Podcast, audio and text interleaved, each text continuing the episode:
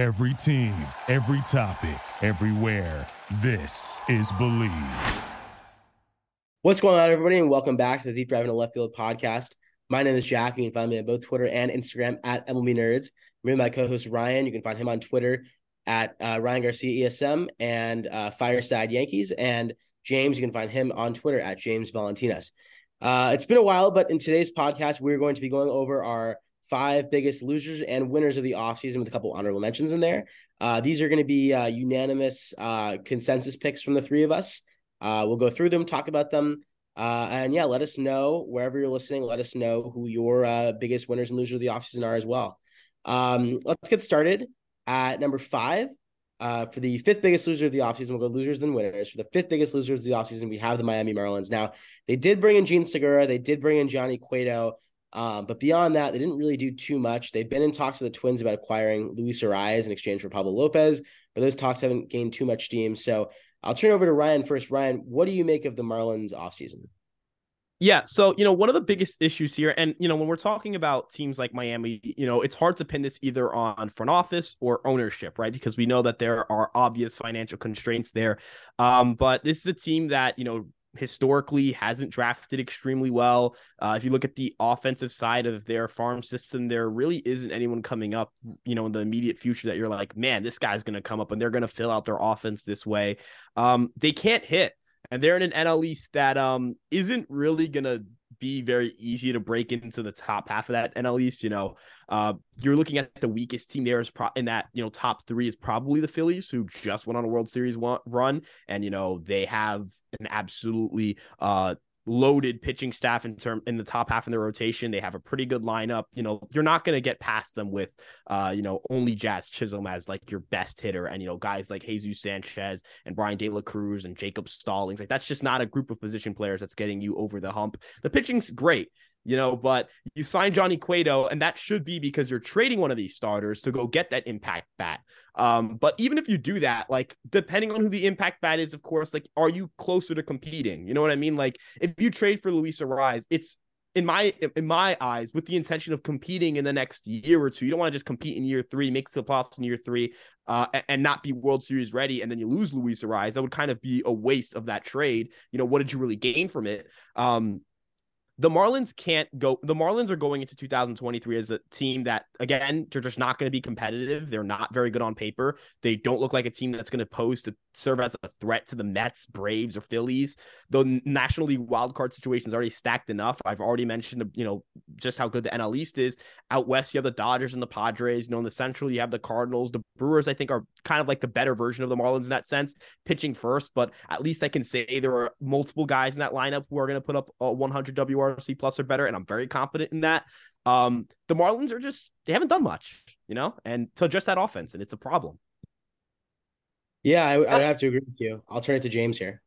I would say that with the Marlins, like to be fair, completely fair to them, I don't think there was a move to be made that would have put them in a position to be, you know, like you're talking about winning the NL East or competing in the NL East or making the wild card. Like they're not in a position where, yeah, they have they have a good farm system. They have guys coming up in the next couple years, but this year, I I mean, maybe you make one of those moves that kind of like sets you up for that, but um, you know, the lack of moves is obviously concerning for a team that is trying to exit their rebuild. But at the same time, I don't know if there's a move that could have been made to turn them into a wild card team or even, you know, a division winner, especially in the loaded NL East where you have to play the Mets, Braves, and Phillies 19 times a year, which I think is actually lower this year. But, um, you know, those are tough games. You're not going to win those games. Uh, you're not going to win the season series against any of those teams. And I don't think there was a move out there to be made that would have helped you. Like you know, you could have like there was no it wasn't possible for them to go out there and sign a Carlos Correa or an Aaron Judge. They just don't have the facilities to do that at the moment, even though they're in a big market like Miami. I just don't. They just they they're a small market team in a big market city. Yeah, I would agree. Let's move on to the uh, fourth biggest loser of the offseason. We have the Los Angeles Dodgers. They made two big moves, or if you could call them big, two moves, prominent, prominent moves this offseason, signing right-handed pitcher Noah Syndergaard to a one-year deal and designated hitter JD Martinez to a one year deal. Now, these are two somewhat of like what we call them um uh, reclamation projects. They are formerly, frankly, fantastic players. they definitely are not in their prime at this point, but the Dodgers are looking to get some more good baseball out of them. Uh, Ryan, what do you make of the, the, the Dodgers offseason so far and what they uh, seem to, you know, see as a financial reset year?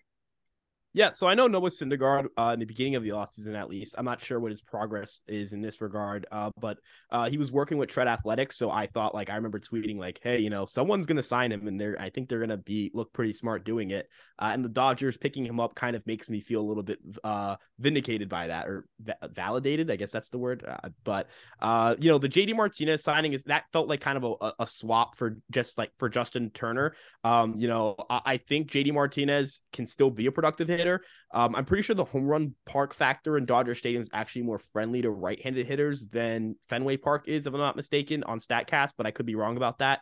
Um, ultimately, it's like you know, the Dodgers, I'm we're you know, I'm gonna sit here and say, yeah, they didn't have a great offseason, but I still expect them to like wildly overperform, you know, kind of what their off seasons yielded. You know, this is an organization. This feels very like a Rays like thing. You know what I mean? Where it's like, uh, you know, underwhelming offseason that'll probably parlay itself into still a pretty successful regular season. Uh, but it will be. It's kind of interesting because it's kind of the first year in a while where we look at a Dodgers team and they're like, they're not, you know, the overwhelming favorites to be the best team in the National League, at least entering a postseason.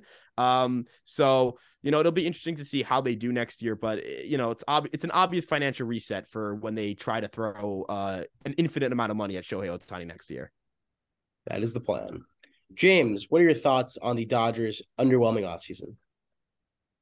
I honestly don't think it's that big of a deal. I think you're looking at a team that, even with a bad offseason, is still a World Series favorite. They're, uh, I think they're the betting favorite to win the National League. Um, you know, they're they're still up there. They're one of the best teams in the league. They improved a little bit. I mean, they like added a couple guys. I think Martinez is not as much of a reclamation project as Syndergaard. I think you kind of know what you're getting with Martinez. Is like a it's a great bat, no glove, right? Um, you know, and he's old, so you are also a little concerned about that.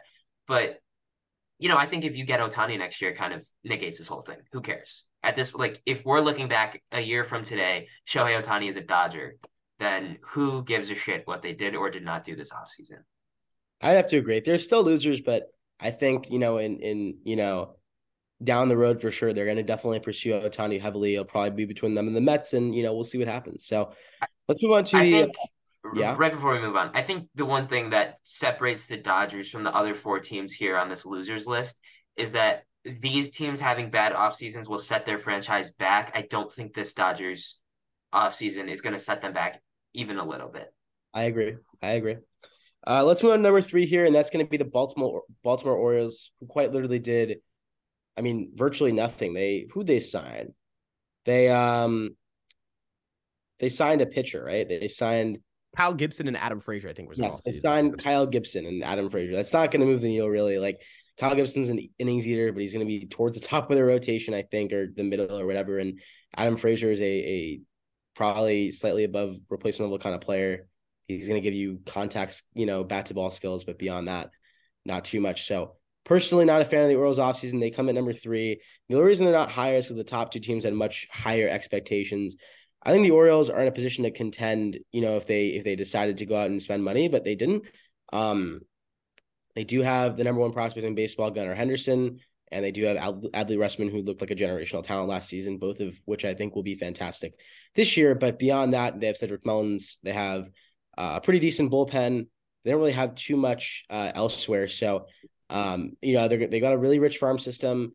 I, I, would imagine next offseason they'll look to, you know, make a bigger trade, um, if not a bigger signing. Ryan, what do you make of the Orioles offseason? And do you think this offseason truly set their franchise back? They stink right? Like that's just how it like they're bad right now. They're really they are not a good baseball team right now. And for a team that last year like they overperformed, sure, and like I, I know that that's gonna like that that's going to make it hard for you to project them to do as well as they did last year. But I think that was a good first step. Even if you're overperforming, like you know, I don't care about the draft position as much. You know, you, you that's that first year where like you know there are some there's tangible success. Um, you need to invest in that. You know, there were definitely, you know, there are definitely things they could have done uh, uh, to go out and get better this offseason, or at least put themselves in a position where, you know, you're taking one year flyers that are interesting. Kyle Gibson is not an interesting one year flyer. Take that flyer on Noah Syndergaard. Noah Syndergaard at least has the has some upside there. There is something tangible there. Where's the upside in a Kyle Gibson? He's 35. You know, if he's good next year, which I mean, we saw this with Texas where he had that really good one half and then immediately gets traded to Philly. Uh, and instantly regresses and then last year was awful for him. It was a disaster right? You're trading for an, an, an, like jordan lyles basically. That's that this is their jordan lyles for 2023 there's no upside there. Adam frazier's i mean there's a little more upside there. Uh, I, I, like the frazier signing a little bit more uh, but but quite frankly this isn't enough. These aren't the flyers the savvy moves you make when you're one of those you know you you're trying to with the Orioles. I understand they're never going to be spending they're not going to end up spending the way the Yankees spend, but they can spend quite a bit. And if they're going to keep their payroll low for this year, you've got to be taking flyers the way the Rays take flyers, or you've got to be trying to be, you know, trying to make those finesse moves, those savvy moves, and take on players that you think uh, uh, you can get a little bit more out of. You know, th- this team. I mean, look, I know betting odds aren't you know perfect, right? But I think they're pretty damn good for uh, uh team. They're pretty okay for team evaluation. The Orioles are the fourth worst team in the American League in terms uh, uh of their odds to win the American League next year. Uh, if they're not contending, that's fine. If they don't feel like this is a year for them to make the playoffs, that's fine. Uh, but that you have to make a you have to take a direction off that. You know, you should be signing guys that you feel like you can trade at the deadline and and, and re uh kind of re uh get some assets back that can help you a little bit here. The Orioles just aren't good, and they didn't do anything that would help them position themselves to make trades the deadline to sell off pieces. And I don't imagine that's what they're trying to do because I imagine 2024 they would like to compete. You know, when guys like Aaron Nola hit the free agent market, I imagine the Orioles would like to get a pitcher like that. Um, but what like what's the move here? What's the direction here? They didn't really do anything to help themselves make trades at the deadline or help themselves compete in the AL East. They're the worst team in the American League right now. American League East right now, like by far. All right, uh, James, what do you think? I think the Orioles are a team that needed really to pick a direction, and they didn't. Um, I think their biggest additions, and I know this is kind of cliche, but their biggest additions are coming from within.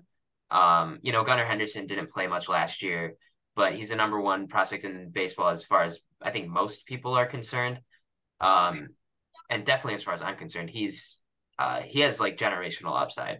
And so I think that adding him and then a full season of Adley to an already, you know, decent lineup was, you know, it's those are additions, right? That you kind of don't consider when you think about um, you know, the moves that they made because they didn't make very many moves. Um, I don't I don't love what they did though. I, it felt like there was potential here for them to really make a splash, even if they're not, you know, they're not going to sign Carlos Correa, but you know, go get like one of the lower tier shortstops, you know, one of the seven year, 150 million dollar deal guys. It it felt like that was a possibility for them, and maybe I'm overestimating their ability to spend, but um I think I think that would that would have been a good fit, especially if you think Henderson is a long term third baseman, which um, he probably is. So I think that type of move would have been perfect for this franchise. You know, obviously you're going to get Grayson Rodriguez up in the bigs at some point this year, most likely, and that's another big addition. But I think you know it's a disappointing offseason for a team that was coming off of a very surprising year. You know, there's no reason why this Orioles team couldn't have gone out and done you know what the Mariners did last offseason or even at the trade deadline and just like took a team that was young and overperforming and made it young and expected to perform like that. And then they did. So, I mean, I just don't see a reason why the Mariners, uh, why the Orioles could not be similar to that from last year. Yeah, I agree. All right, let's move on to our second uh, biggest loser of the offseason. We went with the Boston Red Sox here. The Red Sox did not much. They shored up their bullpen for sure. They signed Matt Barnes and they signed um, Kenley Jansen. They also brought in Masataka Yoshida, but uh, who's going to be pretty solid. But they lost Xander Bogaerts, and they extended Devers, which was good. But they really didn't do too much in terms of you know adding wins after a pretty bad season last year. And it's likely that Trevor Story is going to miss the majority of the season. So as of right now, their shortstop is likely going to be you know Enrique Hernandez, their second baseman Christian Arroyo, whatever. That's not a very good like their their lineup right now is not very good. Yoshida could be good. Like he could be pretty good, but like beyond that, they don't have too much to look forward to. Kenley Jansen, I didn't have him in my top 50 relievers. You know, relievers a crapshoot, but he's probably not worth the $16 million you're paying him annually. Matt Barnes, I had him, I think 30 in the 30s somewhere. He's pretty good, but I'm sorry, not Matt Barnes. I, I meant uh, the entire time I said uh, Matt Barnes, I meant Chris Martin. Um, Chris Martin's pretty good, but um, yeah, Ryan, what are your thoughts on the Red Sox offseason? Uh, yeah, you know, Boston. Okay, I know that this is gonna come off as you know Yankee fan just hating on Boston, but I've I I think over the first few years of the Chaim Bloom tenure, I've been pretty like fair to him. Like I, I thought he was, I, I, and I'm not saying he's a bad GM or anything like that. Uh, but this is not an off season you have. Uh, if you're a team that's trying to pick a direction, are they good next year?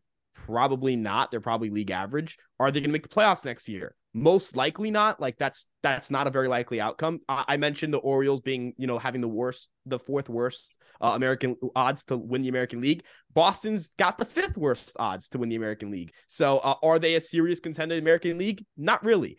Uh, their farm's not bad. Their farms they have some pieces in the farm, and that's that's a good thing. Uh, but if your intentions were not to sign Xander Bogaerts, which Scott Boras revealed, the Boston Red Sox they you know they thought they already kind of counted the Red Sox out of it. You know, they envisioned it to be like the Cubs, the Padres, or I forget the other team that was mentioned. Uh, uh, but he did reveal that the Red Sox weren't really in it uh, and that they didn't really have intentions to sign both Devers and Bogaerts. So knowing that, why didn't you trade Bogaerts? Um, you know, and you can't say would have uh, affected the Devers extension because Devers it was extended after Bogaerts already left. So that really wouldn't add up. They didn't really seem to be interested in bringing back JD Martinez, which is fine, but why didn't you trade him? They didn't seem very interested in bringing back Nathan Eovaldi, which is fine, but why didn't you trade him? Um, they, they let a lot of free agents and not like bad free agents. They're talking like players who had serious value at the deadline and could have legitimately gotten you players back, all leave without much of a fight. Uh, and then you know, you sign Yoshida. Yoshida's a good player he's third and you give him a five year deal, which is fine. You know, I don't, I don't, I think if you can, you know, project a player to age well, that's fine. But um, you want to get most of the value of a, from a 30 year old in those first two to three years of that deal, in the first two to three years of that deal, you're going to be finishing fourth and fifth of, in the American League East, most likely.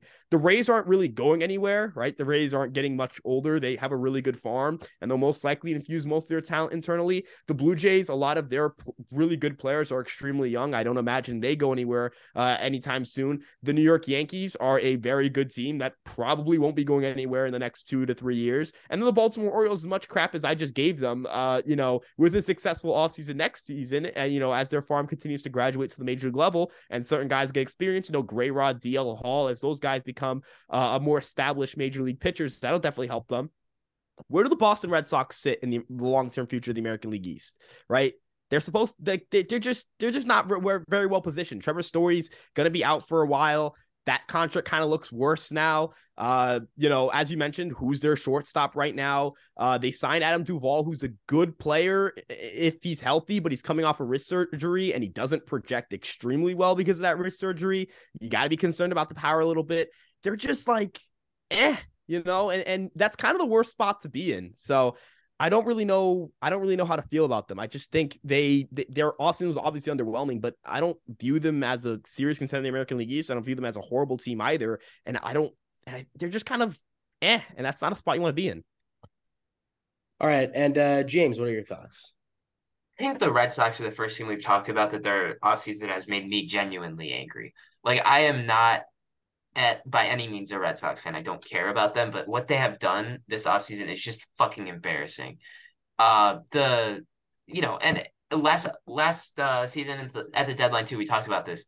How is Xander Bogaerts not moved knowing you're not re-signing him?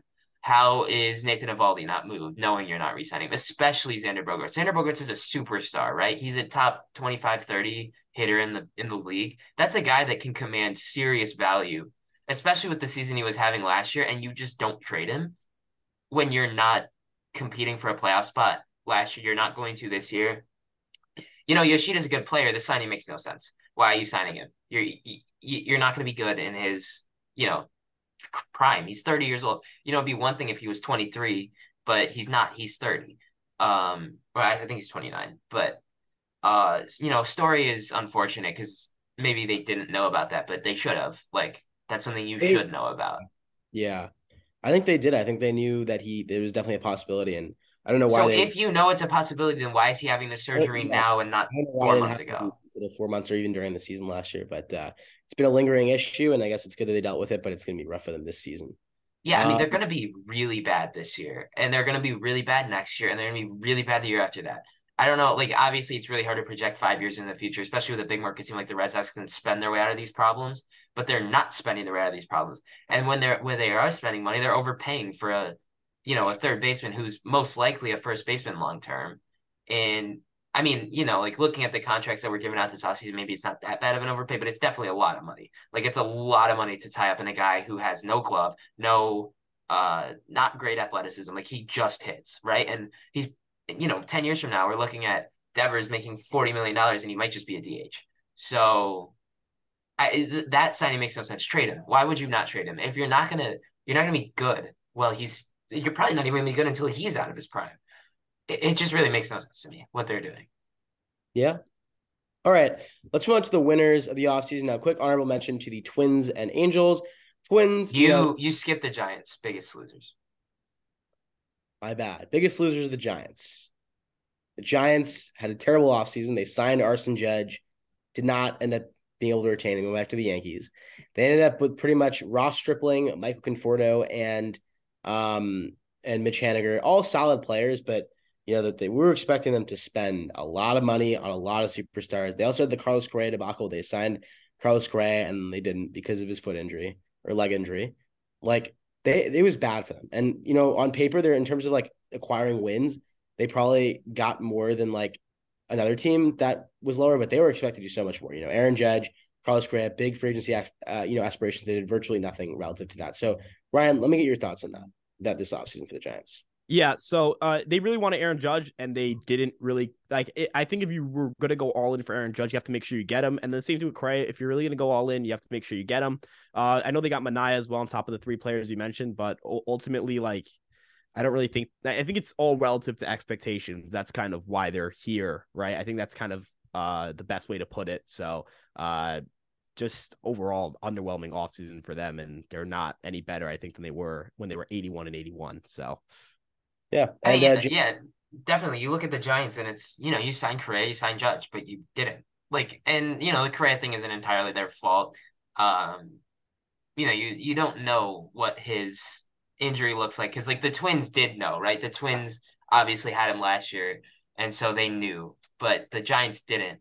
So you know, it's you can't really fault them for that as much. But I think you could have come to terms on a different deal if you weren't so you know worried about it.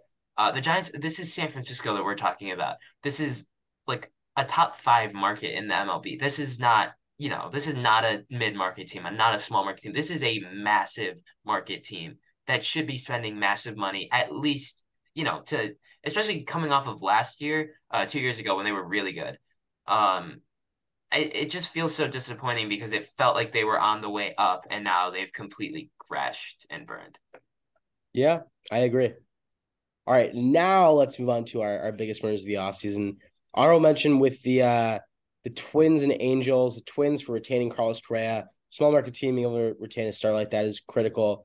The Angels made a couple solid moves earlier in the offseason, but not enough to crack the top five here. Let's start with number five, the Chicago Cubs. They brought in quite a few players: Dansby Swanson, Cody Bellinger, Jameson Taillon, um, Brad Boxberger, you know, Trey Mancini. Some really solid quality players. Um, and Ryan, I'm wondering what you think about that.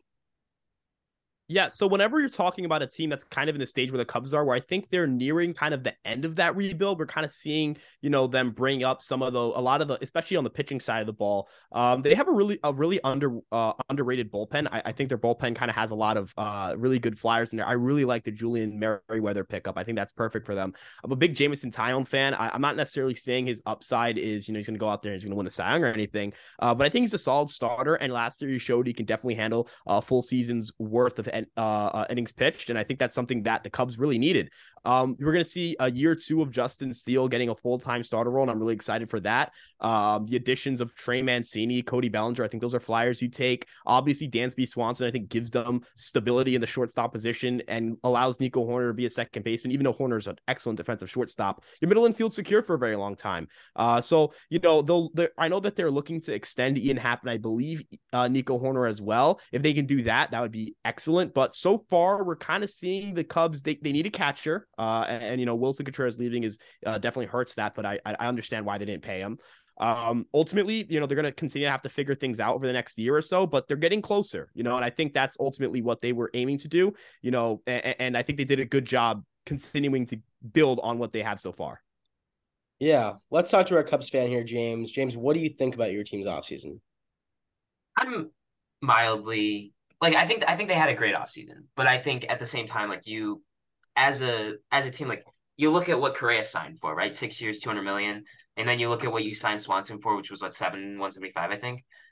I, I, mean, maybe you know Swanson. I, I'm not, I'm not in love with him. I don't think he's gonna be like the best, you know, shortstop in the league ever. Whereas Correa might be. I think that's a little disappointing. But outside of that, like you signed some significant upgrades. I think the Cubs have one of the more underrated pitching staffs in the league. Just straight, straight up, not just the bullpen like you were talking about, um, Ryan like the Cubs last year, I think had an underrated bullpen. Uh, they had a really low bullpen ERA, but they didn't have great like strikeout numbers or anything like that. But bringing guys like uh, Keegan Thompson and Albert uh, Adbert Alzolay into the bullpen is a huge uh, upgrade, especially since they have, you know, now their starting rotation. You look at it; it's not the best, but you have Steele, uh, Stroman, who are two very good pitchers, very reliable pitchers. You have Wesneski, who has crazy upside, right? Um, and then Taillon and Smiley are probably your uh, other two. I mean, Kyle Hendricks is still there, but I'm not sure exactly what you're going to expect from him this year. I really hope that they don't like legacy put him in the rotation. You know what I mean? Like just put him in there because of who he is and what he's done for this franchise, especially moving forward into this next phase. I really, I really don't feel, like this doesn't feel like a rebuilding team anymore. Even though they're probably like, you know, I think they might have a winning record next year. I don't think they're a playoff team. I think they're probably like an 81 and 81, 500 team, but I think that's okay. Like being where you are, given how good your farm system is, I think that's completely okay. And this is where, you know, a team like the the Orioles should be, right? They should be signing guys. And obviously it's different because the Cubs are, you know, it's Chicago and Baltimore. It's, we're not talking about the same thing here. We're talking about, um, you know, the biggest, one of the bigger market teams in the country, and then, you know, Baltimore Orioles, who are kind of a mid market team. But more so what I'm saying is you made you made a real like attempt to make your team better and that even if it doesn't work out that makes me happy as a fan all right let's go on number number four which we have the new york mets um you know they brought in quite a few players Kodai Senga, justin verlander brought back brandon nimmo edwin diaz uh, Adam Ottavino. They brought in Brooks Raley in a trade. Um, they were able to shed James McCann. Um, but the problem with the Mets, they did lose Jacob DeGrom, who's the best pitcher in the league. They did sign Carlos Correa, and um, uh, they did sign Carlos Correa, but they um, like they did. But they didn't. Yeah, they didn't sign him. So um, I would say the the Mets definitely winners of the offseason, but um, it could have been a lot better. Ryan, what do you think about that? Yeah, so you know, with the New York Mets situation, uh, you know, as you mentioned with losing Degrom, like that sucks, obviously, but I, I do understand feeling a lot more comfortable making a commitment to Justin Verlander, uh, in terms of just looking at where your window is and, and kind of the concerns with the long term outlook of Jacob DeGrom's career. Uh, I think they good, did a good job uh, making sure they made good trades uh, with the bullpen as well. Brooks Raley, I think, is an excellent reliever. Uh, kind of they needed a lefty, and I think he's an excellent pickup for them. Getting rid of James McCann, look, I know the Orioles ate like I think three million dollars of that money, but it was more so about just getting him off the roster, right? Uh, and getting him off the roster not having to pay all of that, all of his salary uh, for the next two years is a win. Um, you know, they they brought in Omar Narvaez as well, and I think that's a good catcher to bring in to you know kind of make sure they don't have to force Alvarez to catch on day one. Uh, and, and, I think he works well with Nido as well. Uh, and, and, you know, making moves like making sure you bring back Nimmo, making sure you bring back Diaz. You know, especially Nimmo, it, it was going to be very hard to find a center field replacement if you weren't going to bring in Aaron Judge. Uh, so you know, bringing in Nimmo, that's that's a great way to make sure you don't have to answer that question. Diaz was cerebral last year, so bringing him back was kind of a must, and he did so very early. Uh, so far, kind of the Mets. I know the Correa thing was kind of a that that's probably the only like thing I would dock them for, but I mean, man, it's really tough to be, it's really tough to, uh, you know, not say these guys had a really good offseason when they spent that much money, right? You love to see a team spend money and, and they, that's what they did. And James. I'm going to pose a question to you before I say anything else that will get a reaction, but I don't know how I feel about this. Is it really that much of a downgrade to go from Jacob DeGrom to Justin Verlander? Yes, it definitely is. As far as true talent is, as far as volume, I'm not talking about true talent. I'm talking about uh, I'm talking I mean, about value. Like the value that Justin Verlander will most like I would I would I would bet you that Verlander has a higher WAR than Degrom next year. How much? Uh, twenty bucks. All right, let's do it. Okay. the way I see it is just that like I just think that Verlander is going to be close enough that you're like, but I only had to give Verlander two years and Degrom the back end. Of Yeah, and like the other thing is the contract. Like I am not comfortable giving Jacob Degrom that contract, especially you know if the if you're the Mets, it doesn't really matter. You know, one thing to be concerned about is this whole Correa thing. I don't know what this what like Steve Cohen could could be in trouble for what he did here. Um, there there is a concern about that. I don't know if it's been completely mitigated. I don't know exactly. Like I haven't kept up with it, like- you spoke about it publicly on the record to the media, like right, which is that completely illegal. Yeah, you can't do that. It's you can't you can't do that. But um, I don't know if like I highly doubt that Boras is going to do anything about it because it doesn't No, really yeah, make sense too many clients. I doubt it. What'd you say? They, they just have too many clients. The Boras has too many clients for the Mets to, to sign, so he won't do that. I doubt. If Correa Right, exactly. Especially because the Mets are just dishing out money like this. It just doesn't make sense for him to create a rift there. Yeah. But anyways, uh, back to the baseball.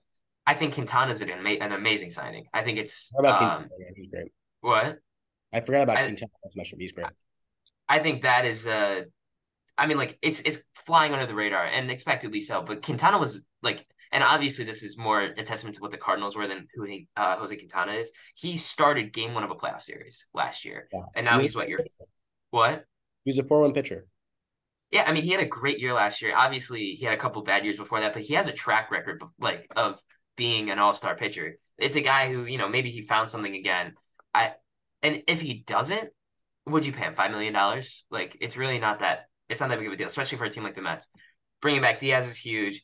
Um, bringing in Brooks Raley, uh, lefty in their bullpen, big big move for them. I like Narvaez. I think he's a good fit with Nido, like uh like Ryan said. And then obviously, like you look at their infield, it's Alonso, it's McNeil, it's uh Baty and Lindor. Like this team is loaded, right? And you know, obviously, you would have liked to have Correa at third base, but I don't think it's that big of a deal that you don't. You, I mean, looking down their roster, like they have an above average player, I think, at all nine positions. And I don't think you can say that about very many teams in the league. Yeah, I would have to agree. Um, all right, moving on to number three, we have in terms of the third biggest one of the offseason, we have the San Diego Padres. Primary, the big moves here. Xander Bogaerts, Seth Lugo, Matt Carpenter. Um, and they brought back Robert Suarez in a questionable deal, but he's a good pitcher. And they lost Josh Bell. They also lost Josh Bell, Mike Clevinger, and um and Sean Manaea. I I really like this offseason. I think they got significantly better with Xander Bogaerts at shortstop. You know, I guess Tatis moves to left field. That's fine. Um, when he's back, Seth Lugo, I think is interesting. I think, I think he is a good. You know, he's some upset as a starter, and if he doesn't work as a starter, he just move into the bullpen. Uh, Matt Carpenter, we saw what he did last season. I doubt he posted another 217 WRC plus again, but he's a really good platoon um, designated hitter with Nelson Cruz. They also brought in. Um, and um, yeah, Robert Suarez is a is a fine um he's a fine free agent. I'm sorry, he's a fine, you know, he's a fine pitcher, but like he's not probably not worth the five years and forty million dollars they gave him. He, but he's a good pitcher. He, five years is a lot of years. So uh Ryan, what do you think about the Padres offseason? I just think, you know, ultimately a lot of the losses they had were kind of players that uh, I think Manaea is talented and it just didn't work out. And that's unfortunate. Uh, and I, I think they kind of had to move on. Um, you know, they took a flyer on uh, Seth Lugo, and I think that's a good flyer to take, though I would prefer they actually get like a fifth starter who can eat uh, some starts there. Uh, I don't think Martinez and Lugo are going to kind of survive the whole season as starters. Uh, you know, ultimately they, and then you look at Tatis coming back, that's going to be a big help. Um, you know, second year of Josh Hader. Uh, you know, I, I think the Bogaerts deal. I mean, obviously, you know, you're not, you're not, you don't feeling great about giving him 11 years, but uh, bringing in a guy of his caliber. I mean, he's a superstar player, as James uh, mentioned earlier. Um, this team is just really damn good. Like, I, I think you can ar- argue this team is better than last year's team. That team went to the NLCS and they did so without Fernando Tatis Jr. Um, so you know, they they put themselves in a position where you know they they probably are worried that they could lose Manny Machado this offseason. He can opt out, and they were like, you know what, screw it, we're gonna bring in Manny Machado. We don't care if we have to overpay a few guys. We kind of want to, you know, they view this year as a really big win now year, uh, and I respect them for for kind of identifying that and going all in. So uh, I think they're definitely winners this offseason, and they have a really good shot to win the NL West. Uh, kind of my first time feeling that way since 2021, which doesn't look, which didn't go great for them, but who knows? Since 2021 is like Come on, that's two years ago. Yeah, like, I, like I was, what, you're saying since 2021, I like it was 15 years dude, ago. I completely forgot about like the 2021 offseason where like the Padres were like I forgot about that. Like Yeah, I just completely forgot about that. I mean, the Padres probably were like, okay. Well, anyways, um, I think the Padres are. I think they're going to be everyone's like sleeper World Series pick. I think everyone's gonna be like, oh, they're like, and, and at a certain point, they're you know you're not a sleeper anymore if everyone thinks you are. But um, I'm really concerned about the back end of this rotation. Uh, Nick Martinez, Seth Lugo, like uh, who else do they have here? Adrian Morejon and Adrian Morejon's really good. If he's healthy, he's going to be really good. Honestly. Ryan Weathers. Maybe is he still on the Ryan? Weathers- He's yeah, but I think I don't know. I, I think you know their rotation is pretty talented. I think more. Well, yeah, at the front, like I, I mean, I feel great about Darvish Snell and Musgrove. That's not what I'm worried about. I'm worried about. I mean, look, I, I think I don't know. I, I think Anderson. Sorry, I think um, Morejon has a really really high ceiling as a starter. I don't think we talk about him enough. And I think Lugo can be fine, but yeah, I I could I definitely kind of agree with you to a certain extent about they probably like if they brought in a Quintana type of player that would have been pretty ideal for them. Oh, I mean, like, yeah. If I think if you bring in a Quintana here, we're looking at, and obviously, like, I might be like overhyping what Quintana is, but I think he just brings stability to the back end of your rotation, which I don't think you have. Seth Lugo's not a starter. Like, let's all be honest with ourselves here. Seth Lugo's a reliever, and Yeah. he's, and I think having him as a starter might kill your bullpen, but you know, like that bullpen's not bad either. It's you got Hader, who's obviously one of the best closers in the league, despite the fact that he had a, such a bad end to last season. Uh, Robert Suarez, Tim Hill, Luis Garcia, like it's a good bullpen. And I mean, you look at this lineup. This is, I mean, you could make an argument. I think that this is the best lineup in the league. Uh, Yeah. Now with the addition of Bogaerts, I don't, I don't know if I would. I think Houston might still be better. I think, um, the Dodgers obviously might still be better, but but they're they're definitely top five as far as Yeah. lineup goes. I mean, you got uh you are absolutely stacked, right? You got uh uh Machado, you got Bogaerts, you got Tatis, you got uh Soto. Like that's that is four genuine superstars in Yeah. in a lot. I, I don't think any other team in the league has four genuine superstars. Um, at least not hitters. The Dodgers have four, but one's a pitcher. So, um, you know, I mean, like this team is like scary good. I feel like, and I think they, I think they have upside to be the best team in the league, and I definitely think they could win the World Series. And I don't know if I would have said that last year. I think I agree with you. Yeah, the the addition of Bogaerts is a lot, even though it was eleven years. But Yeah, I mean, yeah, you overpaid for him, but the the the Padres, sorry, don't give a shit about money. They don't care. Like tried to you, get Aaron Judge fourteen years, four hundred million dollars. So Yeah, like you you you have seen based on the Padres' actions that they they are you know they don't get the same hype as the Mets. I think it's because Steve Cohen is much more you know renowned and well known, and he's more you know outgoing and outspoken, right? But the Padres as an organization clearly do not care about how much money they're spending as long as they're good. Yeah, yeah. All right, let's move on to our second um, biggest one of the offseason, and uh, that's going to be the New York Yankees. Now, they did bring back Aaron Judge in a, in a very long, massive deal. Uh, they did bring in Carlos Rodon, probably a top seven pitcher at worst. Um, they brought in Tommy Kahnle back, um, and you know they're they're potentially they're monitoring the left field market still. You know Kepler, Profar, potential options. Um, so yeah, I mean they're and they they uh they they their offseason obviously hinges pretty much on Aaron Judge and Carlos Rodon, both pretty much superstar caliber players. Rodon has really found it. He's got some of the best stuff in the league, and obviously Aaron Judge had one of the best seasons of all time last season. Um, Ryan covers the Yankees on a daily basis, so Ryan, without you know, without as much fanfare, what, what is your uh, what is your opinion on the Yankees offseason? Yeah, so you know, I was trying to like purposely intend myself to like make sure I don't sound like a homer here.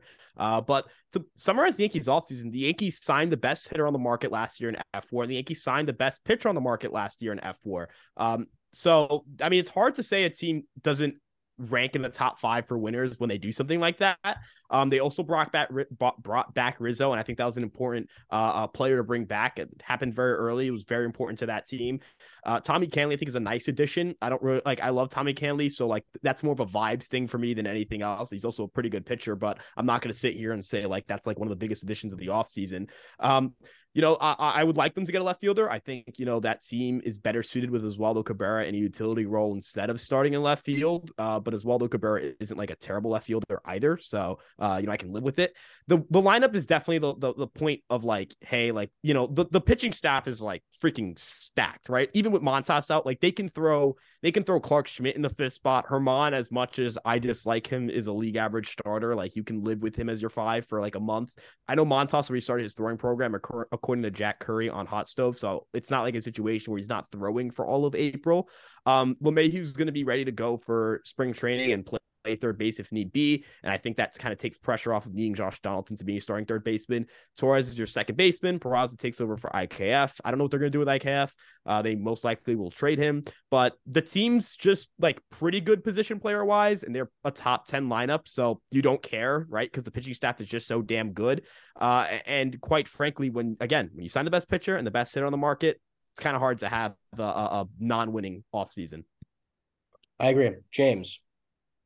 I would say if you look at what the Yankees did, it's it's a very top heavy offseason, right? They're not they're not like we're talking about these teams like the Padres or maybe uh, more so the Mets, right, where they made a lot of those like under the radar moves, and the Cubs did too.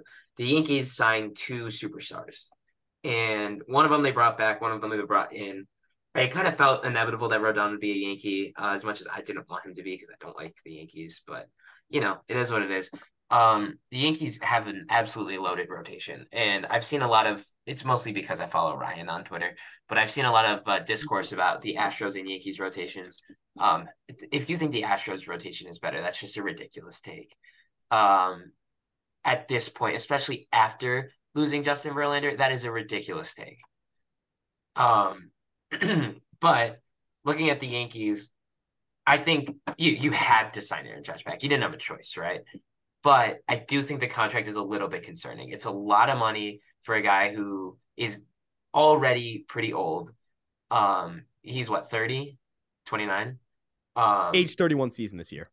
Yeah. So, I mean, like, obviously, you don't expect him to fall off a cliff, but at the same time, like, I don't know how I, how I would feel about paying him $40 million in 2027. So, and you know, 2027 is not that long. Like, that's, that's only the fifth year of the deal it's a little concerning. It's, and, and especially because both uh, Rodon and Judge have had some injury problems, especially Rodon. Uh, like Rodon has serious injury concerns, especially uh, like that's just something you can't you can't really beat around around the bush there. Um, but you know, like this Yankees team, they're a World Series contender. They probably won't win it because they never do. But um, you know, they're they're up there. They're, they're one of the best teams in the league, and they got better. It's okay. It's okay though because the Giants are going to win the Super Bowl. Um, the Giants are going to lose by forty this weekend. All right, bet. Danny fucking Dimes is out doing. Well, you want to take the spread too? Give me Eagles minus seven and a half. Uh, fuck man. the numbers. Fuck the betting odds. Danny Dimes by yeah, thirty. He's him. And at number one, we got Shut the Texas fucking Rangers. Browns fan. We got the we got the Texas Rangers. Um, did a lot this offseason. They brought in Jacob DeGrom. They brought in Andrew Heaney. They brought in Nathan Eovaldi they pretty much built rebuilt their entire rotation. They brought in Martin Perez again on the qualifying offer. Um, yeah, I mean they had a pretty solid lineup to begin with, and they just basically ran their entire rotation. They'll be getting Mitch Garver back, should be healthy. Um, they they really do need another corner outfield bat probably. Um, but I mean I really like what they did. I think they just got so much better. They really didn't lose anybody and they just brought in probably the best pitcher in the game. You know, definitely the best pitcher in the game. If, he can if he can throw 185, 180 innings, like that, that's a crazy win right there. Um, so yeah, I mean, we have the Rangers number one. I think the top five is is there's no clear winner, no clear loser. I'm sorry, there's no clear winner out of the top five. I just think the Rangers probably you know improved the most. Um, Ryan, what would you say here for the Rangers? Yeah, uh, I I 100% like agree with the notion of like, yeah, hey, look, you know, there's no real way to objective way to do this, but I I don't think I've seen a team just go out and like decide, hey, we're just gonna sign our we're just gonna buy an entire rotation. They kind of just threw money at all their pitching problems, which I respect the hell out of. Yes, you know, we're gonna there's like, you know, I I I do feel uncomfortable about the DeGrom contract 100 percent uh, but it's kind of like in the same way James used the Judge contract, where it's like you kind of needed that like ace caliber pitcher, the way the not exactly the same way the Yankees needed Aaron Judge, but in a way that you can justify taking a little bit of an uncomfortable uh, uh contract to make sure that happens. I think Andrew Heaney's a great pitcher to pick up on what is a pretty cheap deal, two years, 25 million, uh, for a guy whose strikeout numbers are, are like they were through the roof last year, albeit in a small sample. That is concerning. Uh, you know, I, I think he's a, like he's your fifth starter realistically, and that's a really nice fifth starter to have. They still have plenty of pitching depth in their minor leagues, so uh, in a situation where any of those guys go down, they have internal replacements. Um, you know, Nate Ivaldi, oh, man, Ivaldi, I love this guy, and I know I just butchered his last name the first time, so you don't have to say it when you when you open your mic, James. Don't don't you don't have to say it. Uh, but Ivaldi is, I think, I think he's really someone that can be like a number two or th- like a really good number two on a pitching staff. And, and I, I really like that signing. Martin Perez probably fouls in as their two on paper, but I think it's Eovaldi. Jon Gray was really underrated last year, really good peripherals and a solid ERA. So um, the offense is a bit of a not a bit. It's it's definitely concerning right now. They kind of need more outfielders, but they can still pull off a trade for Bryan Reynolds. Um, and overall, just great job fixing that rotation. Instantly one of the 10 best in baseball. Not even a debate and James. I am very, very concerned with Jacob DeGrom's health. However, when he pitches, he's the best pitcher in baseball. Um, at the same time, you look at the you look at the Rangers, right? And it's you know, they last year they bought an entire lineup, and this year they bought an entire rotation. That that means over the last two years they bought an entire team. Um, I don't think they're gonna make the playoffs. I don't like. I don't think they're that good, right?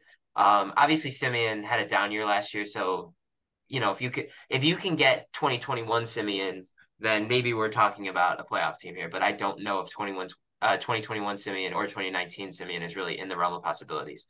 Uh, especially given like the all the ballpark stuff that we we always talked about because I always defend him. Um, I mean, obviously, great, great second baseman, one of the best in the league, the probably top three. But you know, like outside of him and you know, uh, what's his? Is it Josh Jung or Jace? They have Josh. Yeah, Jace is a Tiger, right? Yeah, Josh. Um, yeah, so Josh Jung is great third base prospect. Um, you know, uh, Nathaniel Lowe's an okay first baseman. I just, I, I don't know about this lineup. Like the depth is a little concerning. Uh, Garcia in center, I think they still have him. He's not, uh, you know, like he had that one huge, like half of a season and then kind of rode the coattails of that for the rest of his career so far, and he probably will. Um, you know, like this is a good team, not a great team, and I don't know if like there's anything to you know, like yeah, they had a great offseason. They signed the best pitcher in the league, right? But even after that great offseason, are they, you know, a playoff team? And I don't think, especially in that division, I don't think so. Yeah, I'd have to agree with you. Um, that's gonna do it for this episode of the Deep Dive in Left Field podcast. If you like what you saw, please leave us a five star rating, on whatever platform you're listening to. Subscribe, uh, or rather follow me on Instagram and Twitter at MLB Nerds. Follow Ryan on Twitter at uh, Ryan Garcia ESM and Fireside Yankees, and follow James on Twitter at James Valentinas. It's been a deep dive in the left field, and we will see you in episode number 77.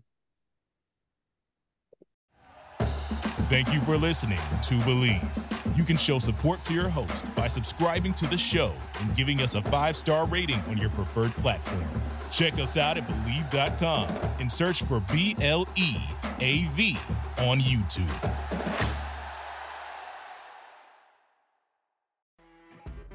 You know, when you're listening to a true crime story that has an unbelievable plot twist that makes you stop in your tracks? That's what our podcast, People Are the Worst, brings you with each episode. I'm Rachel. And I'm Rebecca. We're identical twins who love true crime cases that make you say, didn't see that coming, and we hate the people responsible for them. Listen to People Are the Worst now on Apple, Spotify, or wherever you get your podcasts.